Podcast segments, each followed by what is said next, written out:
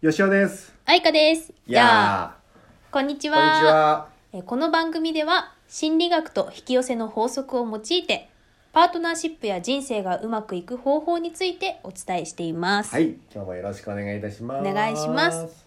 今日のテーマはですね、ほい。夫婦のお財布事情。おー、プでございますライベートな個人情報をですね、がっつりと。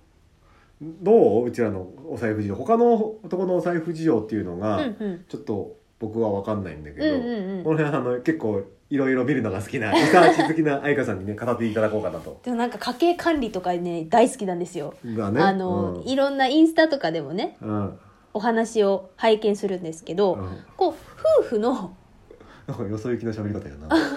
夫婦うんのお財布がね、うん全く別な人もいるらしくって、おー、なるほど、なるほど、なるほど。であの相手の貯金額とかも全く知りませんってへいうえ。方もいて、うんうんで結構ツイッターとかでも見るのが、ううんうん。と自分の欲しいものは自分で買えばいいみたいな。はあ、なるほど。なんかそこの言葉に対しては、うん、とちょっとした強がりが垣間見えるかなっていうのもあっなるほどてなるほど確かに確かにその別にそれをああえてうん言わなくてもいいと思うの。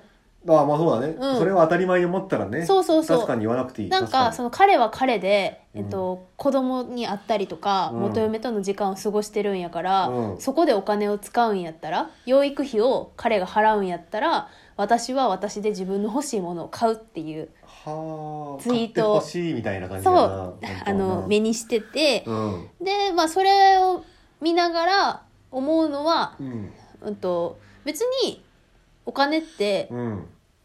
こう自分で稼ぐ必要はないなと思ってて確かに確かに確かに。お金の入る道をうん制限してしまったら、うん。そっからしか入ってけえへんくなるよね。確かに確かに。うん、うそうだよねうちらの場合で言うと結構僕らが自分でね仕事をこうやってるもので、うんうん自営って言っていいのかな、うん自営でねやってるのでその僕たちの場合って結構お金はフルオープンで、うんうんね、お互いが共有やってるもんね。うん。で前もいやなんかあなたはあなたの仕事があるんだから、うん。うんあなたはそっちを頑張って私は私でし自分で稼ぐからみたいな。やっぱりそのスタンスはあったよね。あったあった。それはなんかやっぱり愛花がうん。もともとこう社会人としてうん。バリバリキャリアウーマンを,、をねやってた時代ってなんか自分で働いて自分で稼ぐことが自立やと思っててん。確かに確かに確かに確かだからその男性に、えっと収入うん。を預けたりとか、うん。その柱をね任せるっていうのはすごいかっこ悪いことやと思ってたよね。でも実際に、うん、と自分の心の声に聞いたらさ確かにうん「愛子はどうしたいの?」ってうん聞いたらうんうんうん「えっどと」みたいな。うんえっ えっとと目覚まし時計をかけずにゆっくり起きて、うん。でなんか欲しいものがあったら、うん。いっぱい買う。以上みたいな そこに稼ぐっていう工程は入ってなかったんだね。そう全くそのやっぱり会社に行って、うん。えっと会社で認められて出世してっていうような風にしてのし上がっていくっていうイメージは全くなかったのよ。なるほどなるほどなるほど。ほんで、まあ、それに従って生きてるんですよ今は。うんうん。そしたらさ自分で稼がなくても今はよしおというさうんうんうん。パートナーうんがうん。頑張ってくれるわけですよ。そうなんだよね、うん。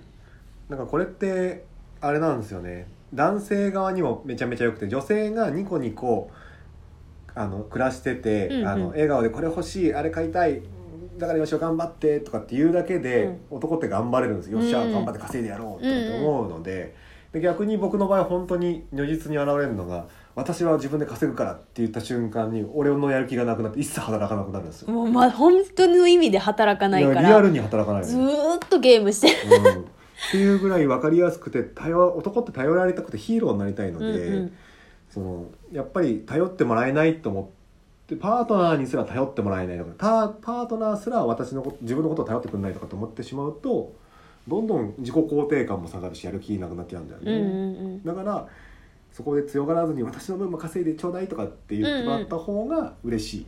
そうだね、うん。そうなんだよ。そこでなんかあのじゃあ私が頑張ろうっていう方に向いちゃうと、頑張る世界をまたまた引き寄せてしまうので、そうなんですうん、よね。一回もう頑張りたくないよって思ったらその頑張ってきた自分をもう頑張ってきたねありがとうって言って手放してあげるっ。ていうのをやってもらいたいなと。思います。怖いけど反対をやってみるっていうのは大事だよねそうだねというわけで、えー私たち吉尾と愛花夫婦はですねお財布はもう別というかもうもう完全に癒着状態でございまうんす、そうですね。私は一切働いておりません。そうですね。でまあある意味お財布を持ってない生活だよね。そうだね、うん。もう吉尾があの全部買ってくれたり、うん。あとは吉尾にあの5万円ちょうだいって言って使ったりほんまやで。